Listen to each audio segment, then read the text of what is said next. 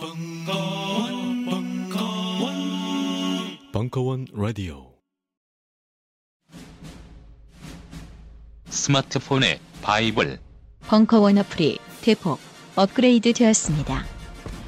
강좌 및 강의별 결제 기능 탑재 멤버십 회원이 아니라도 벙커원 동영상들을 골라볼 수 있는 혁신. 바로 확인해 보세요.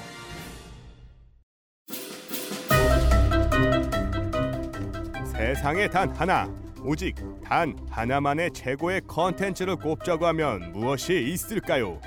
모든 인간이 모일 수 있는 자리에서 쭈구리 쭈구리 쭈구리 쭈구리가 되지 않는 최고의 컨텐츠를 꼽자고 하면 무엇이 있을까요?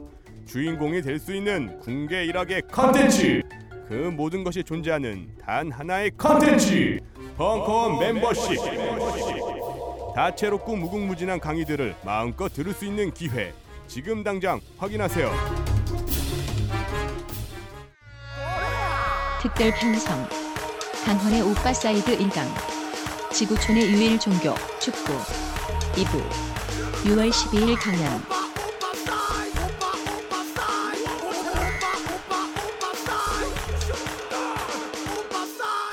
어, 저는 그동안 나이에 맞지 않게 수많은 경기를 봤습니다. 음, 근데 만약에 내가 본 경기 중에 가장 기억에 남는 경기를 하나만 뽑으라고 한다면 아까 여러분이 잠깐 봤던 70년 월드컵의 예선 리그의 마지막 경기인 브라질 70년 월드컵의 예선 리그의 브라질과 영 잉글랜드 경기를 저는 제 인생의 매치로 꼽고 싶어요.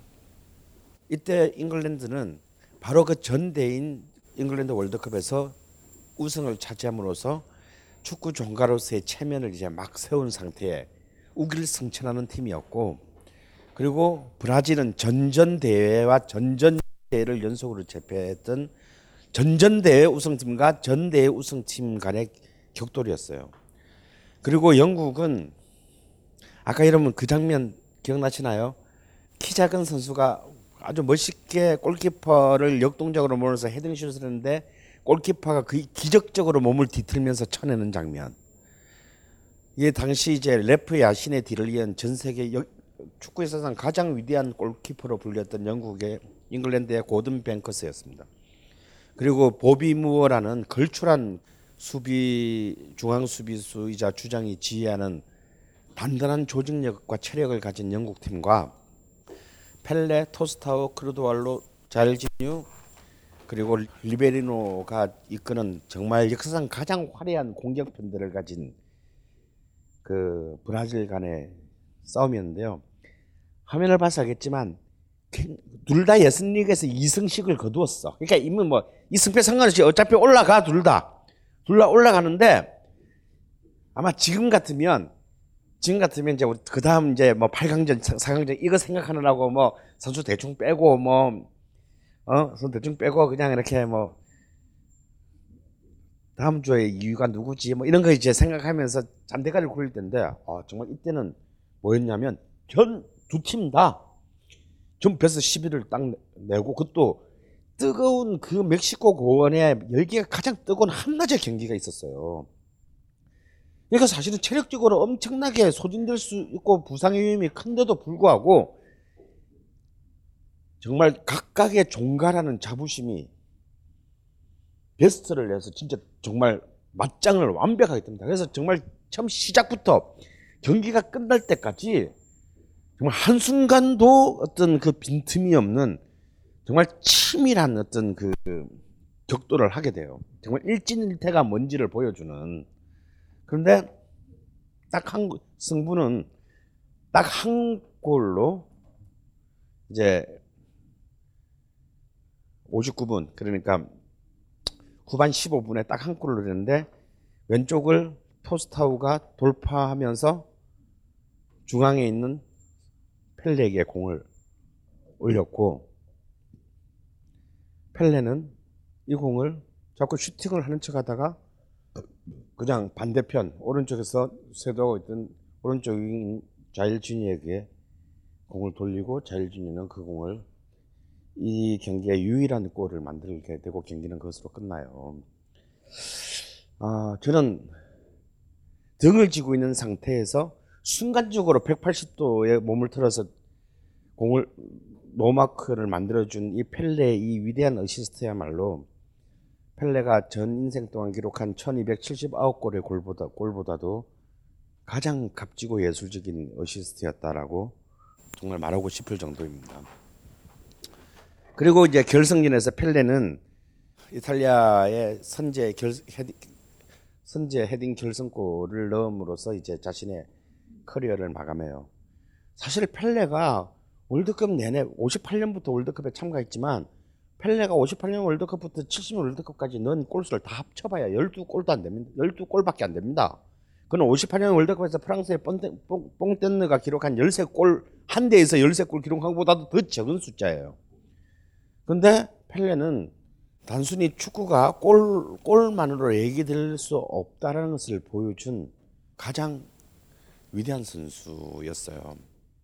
실제로 펠레, 우리가 흔히 지금 축구 황제라고 하고 오히려 펠레의 저주로 더 하도 대회 때보다 뻘, 뻘 소리를 많이 해가지고 펠레의 저주로 더 유명해졌는데 실제 펠레는 우리 하다시피 흔히 축구 황제 뭐 이런 얘기를 하잖아요. 근데 그 황제가 이, 이 위대한 70년 대회 때 못 놀 뻔합니다. 왜냐하면 당시 브라질 축구협회가 펠레 늙었다. 29살밖에 안 됐는데 이미 늙고 병들었다. 게다가 걔가 지금 눈이 너무 나빠져가지고 근시다. 그래 그때는 라섹 수술 이런 게 없었나 봐요. 그래서 이런 애가 뭔 브라질의 뭐 세 번째 그래서 지금 거의 막 마지막에 발탁된 걸 말까 하다가 간신히 이제 막판에 발탁돼서 이 대회에 나갔거든요. 근데 눈이 침침해서 이제 안 보인다라는 그 안 보여서 국가대표팀에 탈락할 뻔한 우리의 황제는 예선리가 첫 경기인 체코전에서 정말 그 모두를 비웃는 위대한 장면을 하나 만들어내게 돼요. 하프라인을 넘어서지도 않은 상태에서 어, 그 근실하고 국가대표팀에 발, 발탁되지도 못해, 못할 뻔했던 펠레가 그대로 골키퍼가 이제 안심하고 아, 전진해 있는 것을 본 거라고 보기는 힘들어요. 느끼고 바로 그대로 찼습니다. 그래서 이런 바슬, 마지막 슬로우 화면을 봐서 알겠지만 공은 거의 아슬아슬하게 골대 포스트를 한, 한 20cm 정도 빗나가요. 저는 이게 안 들어간 게 더 예술적이야.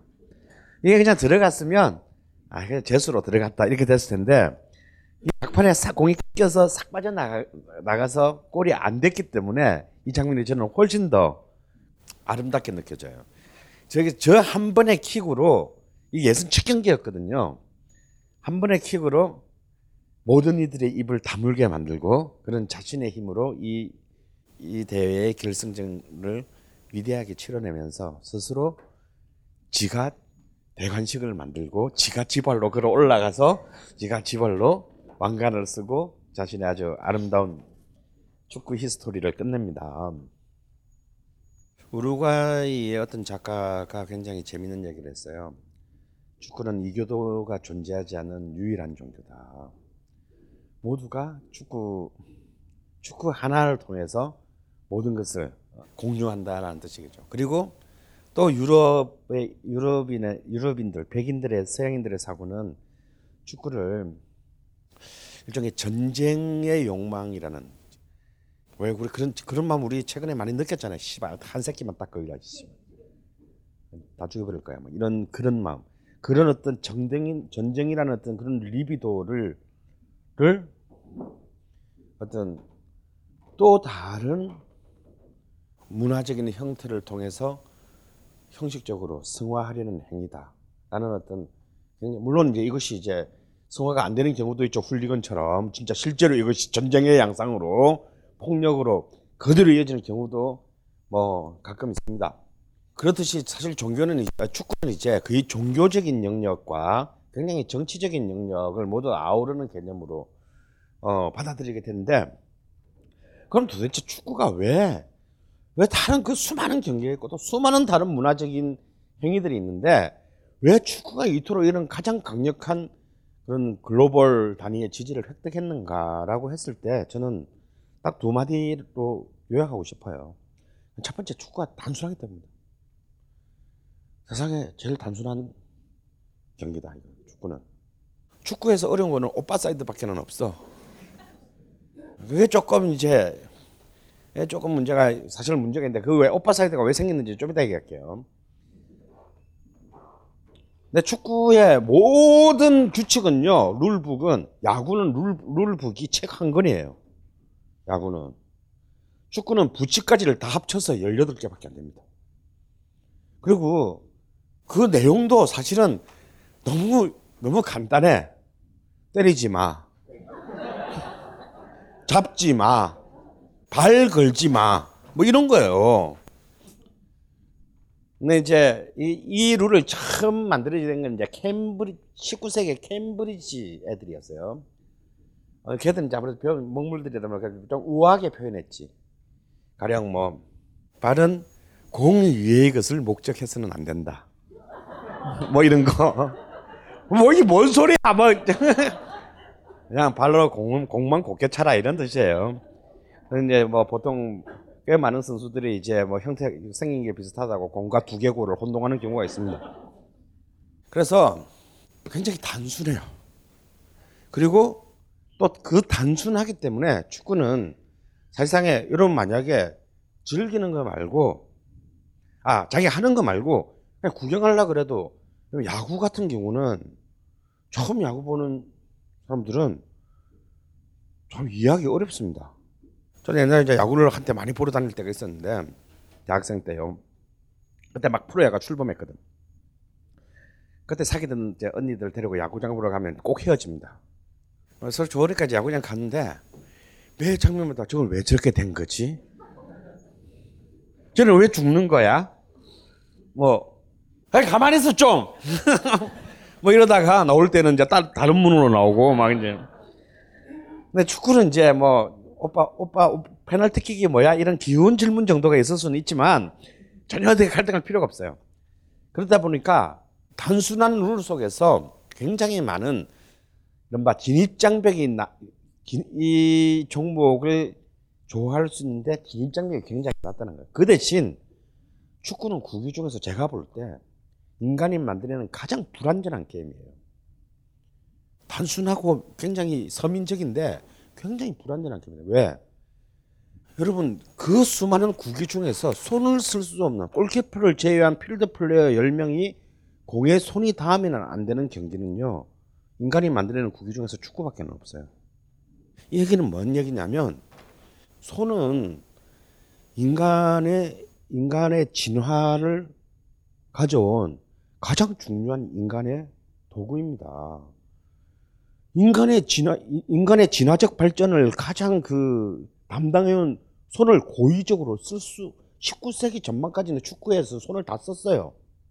19세기 전반까지의 축구는요 손을 다 썼습니다. 그러니까 공을 들고 뛰지는 못해.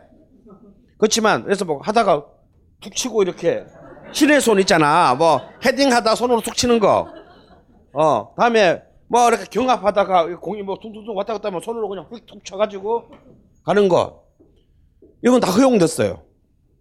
근데 이제 1843년부터 이제 아 손을 쓰면 안 된다. 골키퍼를 제 그때는 골키퍼라는 것도 없었지 당연히 손을 다 쓸 수 있었으니까. 그래서 골키퍼라는 것이 생겨나게 된 것은 1871년부터예요. 아무리 손을 쓰면 안 되고 그래도 한 명만 손 쓰게 하자. 이렇게 해서 그렇기 때문에 바로 가장 인간에게 섬세한 어떤 자기 통제와 조절을 할 수 있는 도구인 손을 못 쓰기 때문에 사실 축구는 굉장히 정교함이 떨어집니다. 그래서 22명이 90분 동안 그 땡볕에서 개 지랄을 하고도 0대 0으로 끝나는 정말 의의 없는 결과를 낳는 경기가 축구이다 이거야. 근데 그런 불안정성이 이 단순함과 단순성과 민- 민중성 뒤에 숨어 있기 때문에 그 저는 오히려 더 그 비어 있음, 그 불안전한 비어 있음이 어떤 사람들에게 또 다른 어떤 여백을 안겨다 준다고 생각해요. 그리고 축구는 생각보다도 물론 우리는 메시니, 호날두니 이런 뭐 신개니, 뭐 인간개니 뭐 이런 얘기를 하면서 얘기를 하기도 하지만 사실 축구는 가장 개인이 조명받기 어려운 경기입니다. 그래서 미- 똑같은 축구인데 미식 축구를 한번 생각해 보세요. 미식 축구는요 중계를 보면 커트백은 자기들이 공격하는 시점에 공격할 당시에 공격하는 팀의 커트백은 거의 반이 다 화면이 커트백이 나와요. 뭐 야구 어떻습니까? 에이스는 투수는 자기가 수비하는 자기 팀이 수비할 때 에이스는 거의 대부분 시간에 우리는 투수의 얼굴을 보는 것으로 시간을 보낸다 이거예요. 근데 아무리 펠레건 메시건 지란이건 간에 걔들이 한 경기에서 우리가 그 볼- 보려면 그 비율은 굉장히 낮아요. 그런데 놀랍게도 축구가 점점 지나 그런 이 불안전한 축구가 점점 지나면서 구기 중에서 유일하게 감독이라는 이름의 리더십이 가장 중요하게 작용되는 것으로 진화한다. 만약에 선수 경기장에서 뛰는 선수들에 의해서 모든 것이 다 이루어진다면 감독이라는 게 무슨 의미가 있겠어요? 테니스도 다 감독이 있습니다. 근데 여러분 테니스 게- 테니스 시합에서 감독의 존재가 딱 이렇게 몸으로 와 닿습니까? 안 닿죠. 근데 이제 축구는 다르다 이거야. 축구는 감독이 웬만하면 축구는 감독이 더 선수보다 스타야. 실제로 여러분 뭐, 뭐 프리미어 리그나 프리메가 리그 같은 경우에서 감독들의 뭐 주제 무리뉴 같은 감독들의 연봉은 뭐 상상을 초월하지 않습니다. 웬- 웬만한 선수보다도 훨씬 더 높다 이거야. 왜 그런가? 그러면서 우리가 이미 히딩크라는 존재를 통해서 우리가 이미 기- 익히 경험했듯이 저는 지금 우리나라의 지금 국가대표팀 23명이 우리나라 이때까지 역대 모든 국가 대표 중에 가장 한 명 한 명의 개인적인 능력으로 본다면 가장 높은 선수들로 구성됐다고 생각해요. 이런 좋은 선수들을 가지고 국가 대표팀 우리는 구성해 본 적이 없어. 근데 경기를 보면 73년 박스급 때가 생각난다 이거야. 아니야 그때보다 못해 내가 보기엔. 그때는 뭔가 감동이라는 게 있었어. 막 말레이지한테도 1대 0으로 지고 막 이럴 때. 어? 미네는 올림픽 올림픽 예선 최종전에서 우리가 우리나라 홈 경기인데 말레이지한테 1대 0으로 져 가지고 못 간 적도 있어요. 올 때만 한 7번 맞추고. 근데 그때는 지- 그런 감동인데 이게랑 감동이 아니라 화가 나. 경기를 보면. 도대체 이건 뭐지? 저는 거기서 아 저는 이번에 난 3패를 할 것이다. 라고 생각하게 된 이유가 뭐냐면 아, 아직 우리 난 참 홍명모라는 사람이 굉장히 뛰어난 사람이라고 생각하는데 아, 아직 이 사람은 국가대표팀 그것도 월드컵 대표팀을 맡아서는 안 되는 서- 감독이구나. 이걸 짐져낼 수가 없는 단계에서 맡았구나라는 거를 저 요즘 그냥 느껴요. 그냥 내가 볼 때 지금 자기는 주요 지금 제가 뭘 하고 있습니까? 이런 지금 단계인 것 같아. 보면 예, 뭔가 2002년이나 2006년, 2010년도에 그 월드컵 하기 전에 국가대표팀들이 물론 좋다 나빴다 하죠. 모두가 어떤 경우에도. 그런데 어떤 그런 뭔가 이 감독이라는 구심점을 놓고 이 선수단이 쫙 몰고 가는 어떤 그런 힘이 느껴지는데 지금 같은 경우는 딱 분위기가 뭐냐면 아 제발 나한테 내가 선발로 안 나갔으면 나한테 공이 안 왔으면 이런 어떤 굉장히 수세적이고 패배적인 어떤 그런 기운이 느껴집니다. 그건 뭐냐? 이 선수들이 갑자기 집단적으로 뭐 벽돌로 머리를 맞았어가 아니에요. 여기에는 감독이라는 리더십이 작, 작동되고 있지 못하다라는 것입니다. 강헌의 오빠 사이드 왕년의 축구 선수 강헌쌤의 발길질을 보고 싶다면 벙커원 어플에서 영상으로 만나보실 수 있습니다. 그리고 매주 목요일 19시 30분 벙커원에 오시면 직접 들으실 수 있습니다.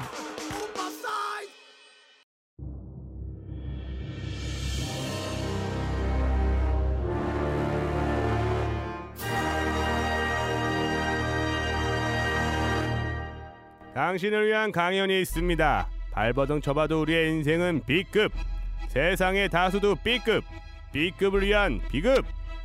총 8가지 최고의 선별자들이 추수리고 추수림 벙커원 특별기획 B급 B급 철학. 영화, 만화, 드라마, 게임에 빠진 이들에게 바치는 잠언, 심지어 골라 듣는 재미까지 골라 골라 아무거나 골라 못 고르면 내가 골라 아무거나 골라 벙커원 홈페이지에서 확인해 보세요. 작, 작동되고 있지 못하다라는 것입니다. 그러니까 제가 볼 때 이런 것 같아요. 그저께 이러면 혹시 기사 보셨습니까? 이명주가 결국은 아랍에미리트의 알라인 클럽에 90억에 트레이드 갔어요. 이, 이 어린 놈이 24살밖에 안 됐는데. 그러니까 연봉 10억 받고 간 거예요. 뭐냐? 에이 조카 씨발놈들아 씨. 됐어. 너희들 다 해먹어. 난 딱 그렇게 느껴졌어요. 돈이나 벌자. 홍명보가 감독이나 나는 뭐 영원히 국가대표 안 될 것 같으니까 돈이나 벌자. 그리고 그럼 간 거예요. 이것은 단순히 홍명보가 말을 했다가 뭐 덮었다. 이게 중, 이건 중요한 거 아닙니다. 뭐 감독들은 다 거짓말장이에요. 쓸 수 있어. 지금 감독이라는 게 뭔데? 자기 원하고 좋아하는 쓸 수 있지. 쓸 수 있는데 문제는 뭐냐면 이제는 우리가 그, 그것이 뭔지를 다 알고 있다라는 사실이지. 결국은 자기 선수들, 자기가 편애하는 선수들만을 쓴다라는 거. 결국 안 되기가 안 되면 결국 문창극 같은 사람을 끌고 온다는 거. 어. 우리가 그걸 다 알고 있다라는 거예요. 뭐, 저거 여당 안에서도 뭐, 거국내가 어쩌고 뭐 이런 얘기를 하는데, 결국은 뭐, 어? 식민지가 된 것도 주님의 뜻이다라고 생각하는 놈이 이제, 그걸 끌고 온다는 거야. 우리는 한국 사회에서 좌절한 것을 우리 국가대표팀 감독의 리더십에서 보고 있는 거예요. 나는 그것이 피드백이 돼서 지금 현재 우리, 저 멀리 지구의 반대편에 있는 홍명보 감독에게 자기가 어떻게 보여지고 있다라는 것이 느껴지고 있는 것 같아요. 양자 물리학적으로. 여기서 저는 이미 한국 대표팀의 선장이 구조를 포기했다라는 그런 느낌이 굉장히 강하게 드는 겁니다. 그래서 현대 축구는 1970년대 이후로 이제는 단순히 전술가 지략가로서가 아니라 이 팀 스피릿을 만들어내고 창조하는 자로서의 감독이 축구에서 굉장히 중요해지는 어떤 스포츠 종목보다도 감독이 12번째 선수가 아니라 그 11명의 캐릭터와 그리고 밸류를 창, 창출해내는 존재로서 최후의 지휘자, 오케스트라의 지휘자 같은 거대한 마에스트로적인 그런 가치를 가지게 됐다는 게 또 축구의 특징입니다. 그런데 이제 모든 것이 이제 미디어적인 관점에서 매스미디어적인 관점에서 보는 이 산업에서 관점은 축구는요 진짜 단순하고 불안전하며 비효율적이에요. 왜냐? 광고를 붙일 수가 없어. 광고를. 축구는 중간에 잠시 작전 타임 이게 없어요. 광고는 전반전 끝나고 후반전 시작하는 사이밖에 없어. 그래서 미디어는 좋아하지 않습니다. 그래서 세계 최고의 스포츠 산업 국가인 미국에서 유일하게 전 세계의 모든 자들이 좋아하는 축구인데 딱 유일하게 좋아하지 않는 나라는 미국이다 이거예요. 그 이유는 간단해요. 광고를 붙일 수 없기 때문입니다. 그래서 MLSA, 그러니까 미국 축구회가 축구 프로리그가 70년대 만들어지고 펠레 은퇴한 펠레가 이제 축구 대사 자격으로 뉴욕의 코스모스 팀에 가서 마지막 좀 뛰어요. 근데 해보니까 미국 애들 절대 못 참는 거. 0대 0으로 어떻게 끝나니? 관객한테 우리 돈을 받고 경기를 보여주는데 0대 0으로 끝나면 어떡해? 얘들은 새벽 4시가 돼도 연장전에서 프로야구는 승부가 나야 됩니다. 무승부로 끝나는 건 없어요. 우리는 뭐 밤 10시 반 이후에는 새로운 이닝에 들어가지 못한다 뭐 이런 조항이 있지만 미국은 뭐 2시가 됐건 나는 앞에 출근을 하건 말건 그럼 끝내야 돼요. 근데 0대 0으로 끝나? 용서가 안 되는 거야. 다음에 왜 광고를 못하게 해? 그래서 슬그머니 미국이 얍실한 선수입니다. 4쿼터제로 전반전 하나 쪼개고 후반전 쪼개가지고 4쿼터제로 하려고 하다가 오만한 피파가 너 그렇게 하면 니들 내 보낼 거야. 하기만 해봐. 못해요. 그리고 오프사이드 이거 뭐야? 가뜩이나 골이 안 나는데 왜 이런 말도 안 되는 룰을 만들어가지고 골을 더 안 나게 해? 그래서 미국이요. 어떤 그때 하느냐면 야, 진짜 미국 애들은 정말 창의적이야. 예를 들어서 여기가 이쪽 엔드라인이고 여기가 중앙선이야 이쪽이고 그러면 요 가운데에 금을 하나 또 껐어. 어, 요 가운데에. 그러니까 약간 아크 스클에서 조금 벗어난 데서 또 금을 꺼서 여기 안에서는 오프사이드에 걸려도 안 불기로 하자. 너무, 너무 골대 가까이에서 는 그래 오프사이드 인정하고 가운데 중간부터까지는 미리 들어가 있다가 공을 받아도 없는 걸로 하자. 그러다가 또 피파가 너 또 그거 하면 파문이야, 퇴출이야. 그래가지고 또 그 룰도 못 쓰게 됩니다. 그럼 씨발 이것도 아니고 저것도 아니고 그러면 아예 하지 마. 씨.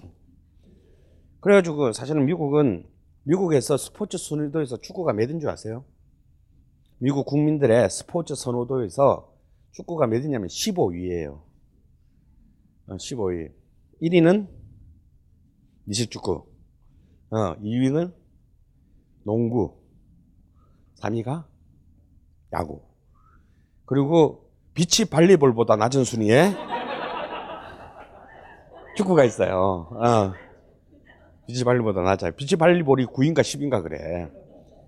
그래서 유일하게 미국에서만 안 먹히는 경우가 됐는데 그것은 미국이 처음부터 모든 프로 스포츠 산업의 프로페셔널 그러니까 이 상업적인 관점에서 스포츠를 정착시킨 국가이기 때문에 그 관점에서 보면 축구라는 것은 가장 무능하다 이거. 그러면 작전 타임이라도 있던가. 작전 타임에 있어서 그 사이에 광고 딱 들어가면 되는데 축구는 작전 타임이 없어. 그래서 중간에 광고를 못 넣게 돼 있습니다. 이거 시작하면 끝날 때까지 가야 돼. 그나마 지금에서야 선수 3명이라도 교체할 수 있죠. 70년 멕시코 올림픽 전까지는요. 선수 교체가 안 됐어. 11명이 나가면 끝날 때 그 11명이 그대로 있어야 돼. 너 부상 당할 수 있잖아. 그럼 그냥만 나가야 돼. 그나마 이 선수라도 3명 교체한 거는 피파가 보낸 최대한의 이그 그 뭐라 그럴까 이렇게 그 은전입니다. 예, 은혜를 베푸신 거고요. 70년까지는 그냥 부상 당하면 지 혼자 뚝뚝 하면서 나가고 끝나는 거야. 그러니까 10명으로 해야 돼. 제 1회 월드컵 때가 2회 월드컵 때 1회 월드컵 때가 뭡니다. 경기 시작하자마자 공격수가 골키퍼 턱을 차가지고 턱이 뼈 부서져 버렸어. 그래서 골키퍼가 퇴장된 거야. 그 골키퍼가 없이 경기를 해요. 그래서 축구는 간단하게 말하면 703, 7m 32cm, 2m 24cm의 골대 안으로 지름 70cm의 무게는 450g짜리 공을 넣으면 되는 경기다 이거야. 네. 아까도 말했지만 이 단순성이 인류에게는 굉장히 매력적이었다. 중국부터 이집트까지 있는데 특히 우리가 주목해 왜 축구 브라질, 아르헨티나, 우루과이 시계들이 축구를 잘하지? 저는요 걔들의 유전자 속에 그게 있다고 생각이 들어. 뭐 무슨 유전자가 있냐? 그냥 예를 들어서 중국이나 로마는 귀족 때나 왕이 즐긴 거야. 근데요 아즈테카는 좀 달라요. 아즈테카의 신화나 설화를 보면 진짜 밑바닥에 애들이 건장한 그 청년들이 공을 차 우승을 해. 그러면 그 우승한 팀 애들을 다 산채로 재단에 바쳐. 그러니까 우리 생각으로는 아, 지면 재단에 바치는 건 이해가 되는데 그들은 가장 경기에 이긴 팀을 다, 다 그 태양신에게 바쳤어요. 우리가 가진 최고의 영광을 가장 아름다운 것을 신에게 바침으로써 그리고 그걸 자신은 영광으로 여겼다. 우리 같으면 막 어떻게든 지려고 노력할 노력을 했겠지만 이게 아즈데카에서의 축구와 신전 제2의 문화와 연결이 돼 있었어요. 그래서 이런 그 단순히 골을 넣는 것을 넘어선 정말 목숨을 건 제2의 경기였다라는 거야. 이런 피가 여러분 속에도 흐른다면 잘찰수 있지 않겠어요? 그리고 재밌는 것은요. 중국이나 중국은 중국 아까 말했지. 안에 흥겁을 넣고 가죽으로 공을 만들었어. 로마는 소의 거세한 수소의 방광을 가지고 공을 만들었어. 이집트는 곡물의 껍데기를 가지고 공을 만들었어요. 그런데 남미 아즈텍 잉카는요 이미 그때부터 고무로 공을 만들었어. 그래서 유일하게 통통통통 튀는 공을 가지고 찼다라는 거야. 그러니까 얘들이 그 공을 다루는 개인적인 능력과 기술이 사실은 탁월한 데는 다 이유와 근거가 있는 거다 이거. 근데 그 축구랑 제일 재수 없는 미국이 또 이 축구사의 결정적으로 여러분 구디어 타이어 알죠? 이 구디어 타이어가 또 이 축구의 가장 결정적인 그 공헌을 하는 게 뭐냐면 드디어 이 천재의 형태 고무 튜브에 가죽을 싼 이 축구공의 형태를 만드는데 가장 결정적으로 공헌한, 공헌한 인물이 찰스 구디어입니다. 그렇게 해서 이제 이 19세기부터 지금 형태의 공이 나중에 이제 수많은 전 세계인들을 울리, 웃고 울리게 되는 공이 만들어지게 되는 거죠. 근데 이 공은 동네마다 다 달랐어. 그래서 1회 우루과이 월드컵 때는요. 결승전에서 이제 개최국인 우루과이하고 그 앙숙인 옆나라 아르헨티나하고 붙게 되는데 서로 경기 시작하기 전에 경기 시작 못 해요. 왜냐면 서로 다 자기 나라 공으로 하겠다고. 해 가지고 그래서 하여간 전반전은 아르헨티나 공으로 후반전은 우루과이 공으로 하는데 너무 재밌는 게요. 전반전에는 아르헨티나가 이겨요. 후반전에 우루과이 공으로 바뀌면서 우루과이가 역전시켜 가지고 우승을 해. 예, 그런 정도로 개 마구리였다라는 거야 월드컵도. 그래서 이 축구는 뭐 단순히 그런 또 귀족들이 누릴 뿐만 아니라 실제로 다빈치는요 축구 전문가로서의 역시 르네상스맨답게 축구 선수는 안 했지만 축구에 대한 굉장히 좋은 글을 남깁니다. 관전기 이런 거. 다음에 마키아벨리는 선수였어요. 이미 8세기에 스페인의 이제 남미 선교사들의 기록에 보면 8세기에 스페인의 선교사의 기록에 뭐가 나오느냐면 아마존의 과라니족들은 돌 축구를 하더라. 그냥 놀라운 것은 걔들은 발등으로 공을 차더라. 우리 당연히 공을 발등으로 차잖아. 그러니까 그 전까지 유럽 애들은 축구하면 막 들고 뛰고 막 이런 것만 생각을 했는데 과란의족은 발등으로 공을 이쁘게 차더라는 기록이 이미 8세기에 있어요. 그래서 이런 걸 보면 이미 이때부터 이쪽은 남미 쪽은 발로서 그 공을 다루는 문화들이 있었다라고 생각합니다. 근데 드디어 이 축구가 굉장히 탄압을 받는 국민이 이제 도래합니다. 14세기에. 왜냐면 이제 축구가 점점 과격함을 띠게 돼요. 동네 대항전으로 번지는데 축구 경기장이 이제 몇 킬로로 확장됩니다. 이 마을부터 저 마을까지. 그러니까 온 동네 사람들이 다 나와가지고 와 몰려갔다 와 몰렸다가 막 그 사이에 발로 차고 막 때리고 이래 마을 정리할 때마다 사람 사상자가 막 네 명씩 다섯 명 나고 막 이러면서 완전히 이 축구가 거의 살인 경기가 돼요. 그래서 1813 14년에 에드워드 1세가 2세가 축구를 딱 한마디로 정의합니다. 신이 절대 허락하지 않을 정도로 많은 해악을 가져다 할 중을 둘러싼 경합. 이게 축구다. 하지 마. 금지. 근데 이 금지하면 또 우린 더 하잖아. 그래서 막 온 동네에서 이 축구 때문에 막 진짜 가부들도 너무 많이 생기고 막 병신들 많이 생기고 이래가지고 그런데도 이 축구가 주는 이 과격성, 격렬함에서 벗어나지를 못합니다. 그래서 그 에드워 그 아들인 에드워드 3세는 막 이 이런 어리석고 쓸모없는 경기에 사람들이 사소하게 목숨을 건다고 아주 전쟁을 했는데 이러면서 영국에서는 희한한 방식으로 축구가 정리되게 돼요. 다시 말해서 악의 모습, 평민들의 악의 모습으로서의 축구. 그런데 또 놀랍게도 위에 엘리트들, 귀족들은 이 평민들의 축구를 가지고 굉장히 제도화하면서 이른바 젠틀맨십, 신사도를 배양하는데 가장 좋은 교육적 장치로서의 축구를 의 모습을 만들어내게 됩니다. 영국의 국기는요 본래 축구가 아니고 뭐였습니까? 럭비였어요 럭비. 그런데 19세기 전반기에 드디어 럭비와 축구를 분리합니다. 축구를 분리하면서 왜냐하면 럭비는 공을 들고 뭔가 몸이 직접 부딪히기 때문에 너무 과격해가지고 귀족들이 이렇게 그런 사소한 걸로 몸을 다치고 한다는 게 좀 문제가 있었다고 생각합니다. 근데 그에 비해서 축구는 룰만 제대로 지킨다면은 협동심과 단합심, 팀워크를 갖추고 신사도를 발휘하는데 가장 합리적인 경기라고 이들은 판단을 했어요. 그래서 이제 1846년에 캠브리지 대학에서는 대학의 지식인들이 축구의 룰, 지금 현재 우리 현재의 축구 전 세계 통일된 축구의 룰의 초안을 이때 만듭니다. 그때 이제 나온 유명한 말이 발것은 오직 공을 향하여야 한다. 뭐 이런 이런 것입니다.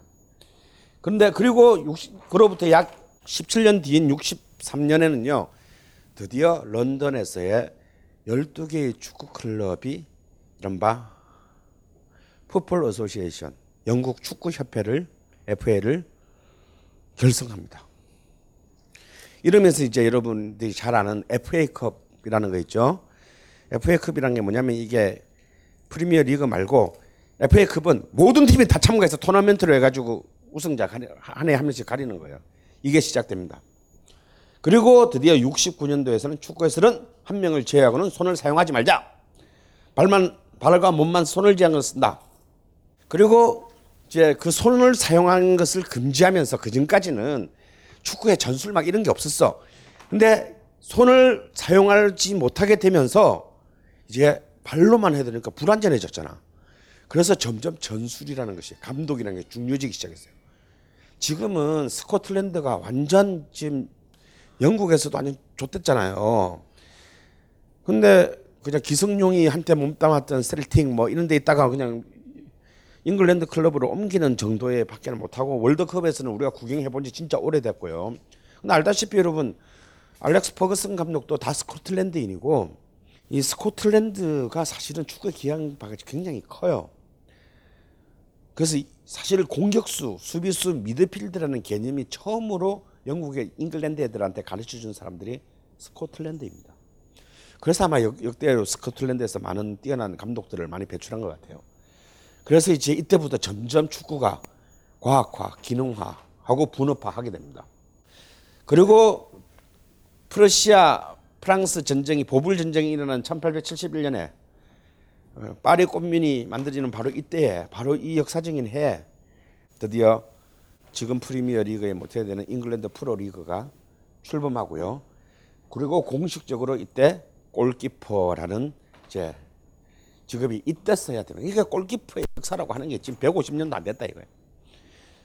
그리고 놀라운 것은요 이때까지 주심이 없었어요. 72년대 드디어 주심이 등장한다. 그럼 이때까지 어떻게 했냐? 이게 참 웃기는 놈. 이게 바로 축구가 그 폭력적이고 거친 밑바닥 기층 민중에서 시작했지만 제도화되면서 이 엘리트들이 만든 게 뭐냐면 반칙을요 스, 스스로 자기가 부과했어요. 걸어놓고 아 나 걸어서 미안해. 어 파울. 어. 완전 신사의 스포츠로 만드는 거예요. 여러분 구기 중에서 스스로가 자신을 판단하는 유일한 또 다른 경기가 아직도 있습니다. 뭐죠? 골프입니다. 골프는요, 주심이 없어요. 골프는 벌타를 자기가 스스로 부과합니다. 자기가. 근데 제가 슬쩍 넘어가, 넘어가잖아. 근데 이제 심판은 없는데 감독관은 있어. 나중에 딱 그때는 가만히 있다가 그날 경기 끝나면 너 새끼 내 아까 는 살짝 건드린 거 봤어. 그래가지고 막 지가 만약에 스스로 부과했으면 1벌타로 끝날 것을 어, 두개 더 페널티. 그래가지고 감독관은 있지만요. 공식적으로는 자신에게 벌타를 페널티를 부과하는 것은 자기 자신입니다. 축구도 그랬어요. 아, 공이 내 손에 닿은 것 같아요. 어, 이러면 했는데 야, 점점 이제 사람들이 싸가지가 없어지기 시작한 것이지. 승리에 눈이 멀면서. 그래서 안 되겠다. 심판이 나옵니다. 근데 이 심판이 재밌는 게요. 처음에는 1891년이 될 때까지 심판은 있는데 심판은 경기장 바깥에 있었어요. 바깥에서 야, 이 반칙. 그다음 91년이 됐어야 드디어 심판이 경기장 안으로 처음 들어오는데 이때부터 약 100년 동안 심판이 심판복의 색깔은 상복인 검은색입니다. 지금은 이제 요즘 심판이 이제 컬러풀하게 입지만요. 이때부터 100년 동안 주심은 상복을 입었어요. 모두에게 사형을 그 전에 자 왜냐하면 주심이 그라운드 안으로 들어오면서 생긴 룰이 뭐냐면 페널티킥이었다라는 거예요. 그때까지는 페널티킥이 없었어요. 왜 페널티킥이 없었냐? 왜 생기게 됐냐면요. 축구가 너무 과격한 운동이다 보니 특히 페널티 에어를 주산 지역에서 사망자가 너무 많이 발생하는 거야. 실제로 축구하면서 사람이 너무 많이 죽었어. 너무 많이 다치고 골안 먹으려고 하다가 그래서 이런 치명적인 반칙을 가면 그냥 거의 공짜로 골을 넣는, 넣을 수 있는 룰을 만들어야만이 이 과격성을 줄이겠다 싶어서 페널티킥을 만든 거예요.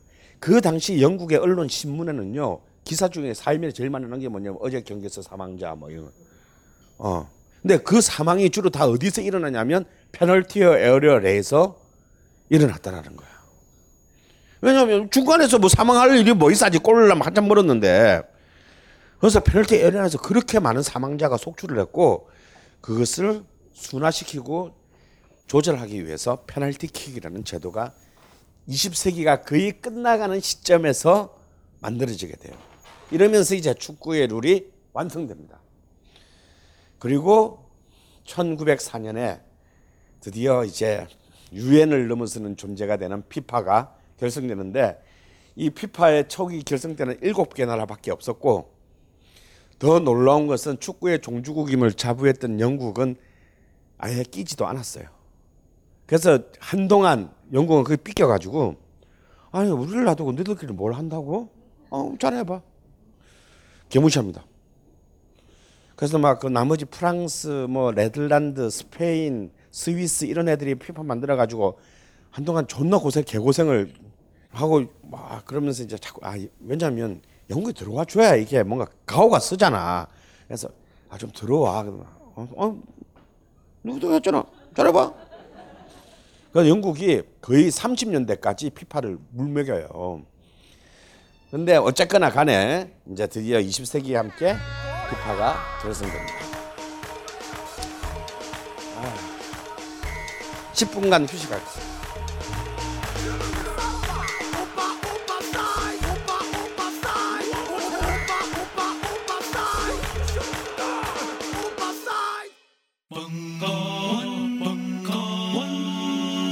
벙커원 라디오